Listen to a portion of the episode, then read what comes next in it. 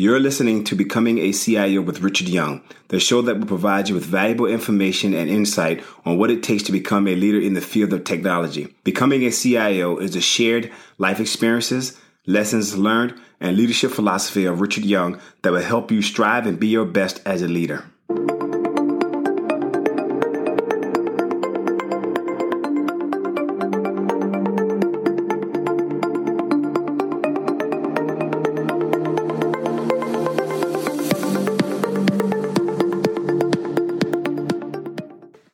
Welcome to Becoming a CIO. I'm Richard Young. Let me do a quick episode recap.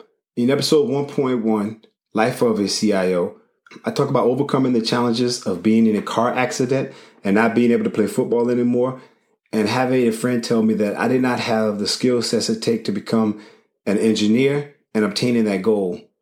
In the next episode 1.2, Learning from a CIO, I talk about what was relevant to being a CIO today meeting the people in the organization and embracing the fact that you represent change and how that change is perceived throughout the organization. In today's episode of Leadership from a CIO, our topic of discussion is chart your course. Now, to chart a course is a metaphor that comes from maritime navigation. You look at charts of the sea and decide on a course for the ship. To chart one's own course, therefore, is to choose an independent path or a way of doing something or to plan out your goals. So we will be talking about planning out your goal, chart a course. But before I get into chart a course, let me share with you a quick story during my time in the United States Coast Guard. I remember we were out patrolling. It was a beautiful, beautiful day. The wind was blowing a little bit, but besides that, the sun was out. Everyone was on the deck talking, laughing, enjoying the weather, and being a sailor. Then all of a sudden, we heard a break in the radio. We all paused so we could hear if that was a call or a stress signal or a call for the United States Coast Guard. Then we heard it again.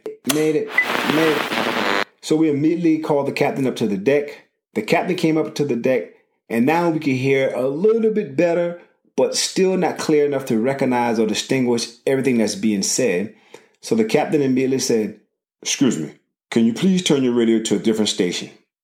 So the voice must have heard the captain because the radio station changed and we could hear the voice better, but there was still a lot of background noise.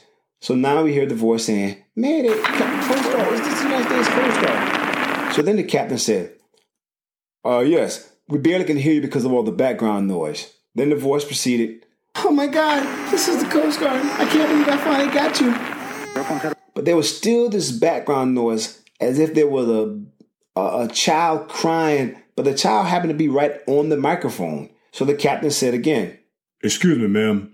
Can you please step away from the noise so that we may hear you better? So we thought she stepped away from the noise and then commenced to talking again. Coast Guard, oh my God, I need your help, Coast Guard. But now it seemed like the child got even louder and closer to the, the radio. And then the captain said, Ma'am, I'm going to need you to please quiet down the baby so I can hear what you have to say. Baby? There's no baby on board. That's my husband, Jim. Be quiet so I can hear what the Coast Guard has to say. After she was able to get her husband to be quiet, she proceeded to talk, and then the captain started asking a few questions. The man captain said, Ma'am, can you please tell me what's going on? She told the captain, Yes, Coast Guard. I'm about to run into some rocks. I don't know what's going on. The captain said, Okay, ma'am, first question I want to ask you, what type of boat do you have? She said, I have a sailboat. So, based on the captain's experience, he said, he asked the next question. Okay, do you have the sails up? And if so, can you bring the sails in? She brought the sails in. She started the boat and proceeded to safety. Based on our captain's experience and knowledge, two things were apparent to him. First off, they did not have the proper training to be driving a sailboat. Second, they did not chart a course. There are four elements to having a plan that you need to know. The first is plans have challenges. As I discussed in a previous episode, I had to deal with the challenge of overcoming a major car accident, told I cannot pursue a career in engineering because I did not have the skills and the ability, and move past those challenges to obtain my goals. You will always have challenges and obstacles that you have to face. All leaders will have challenges and obstacles to overcome. They will have to shift their plans, make changes to overcome those challenges. The ability to recognize when and how to bounce back when your plan doesn't work out, it's imperative to becoming a leader.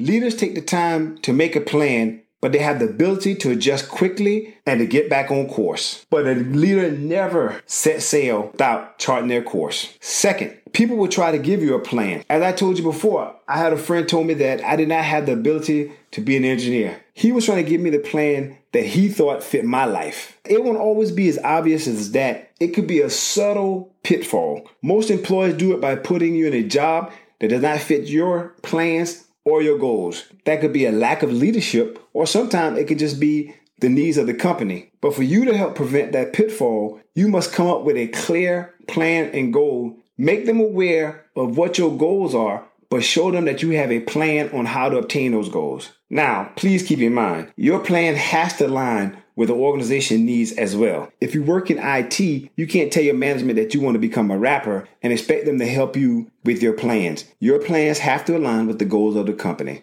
Third, plans need people. As I told you before, meet the people in the organization. Meet the people above you, meet the people below you, and meet the people beside you. You cannot accomplish your plans or your goals without having people. No matter what your belief system is, no matter what you've heard before, there's no such thing as a self made person. Now, don't get me wrong, you have to have your own mindset, you have to have a plan, you have to have the tenacity and the commitment to see your plans through. But along the way, somebody must have helped you. You need others, and you need others to believe in you and your plan. Just remember, when you believe it, others will help you receive it. Fourth, plans require change. Remember what I told you in previous episode. I have to embrace change. You have to embrace change. All leaders have to embrace change because leadership is the embodiment of change. One of the first signs of a person who lacks leadership quality is someone who I would say is not EQ'd or E to the third power for change expecting, effecting, and embracing change.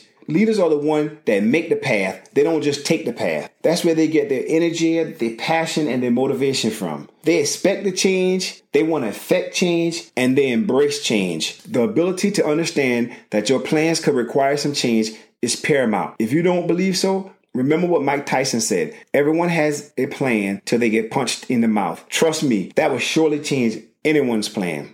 Now, a few nuggets to remember. Chart out your own course. There's a saying I taught my children I would not allow my destination to be determined by others' limitation.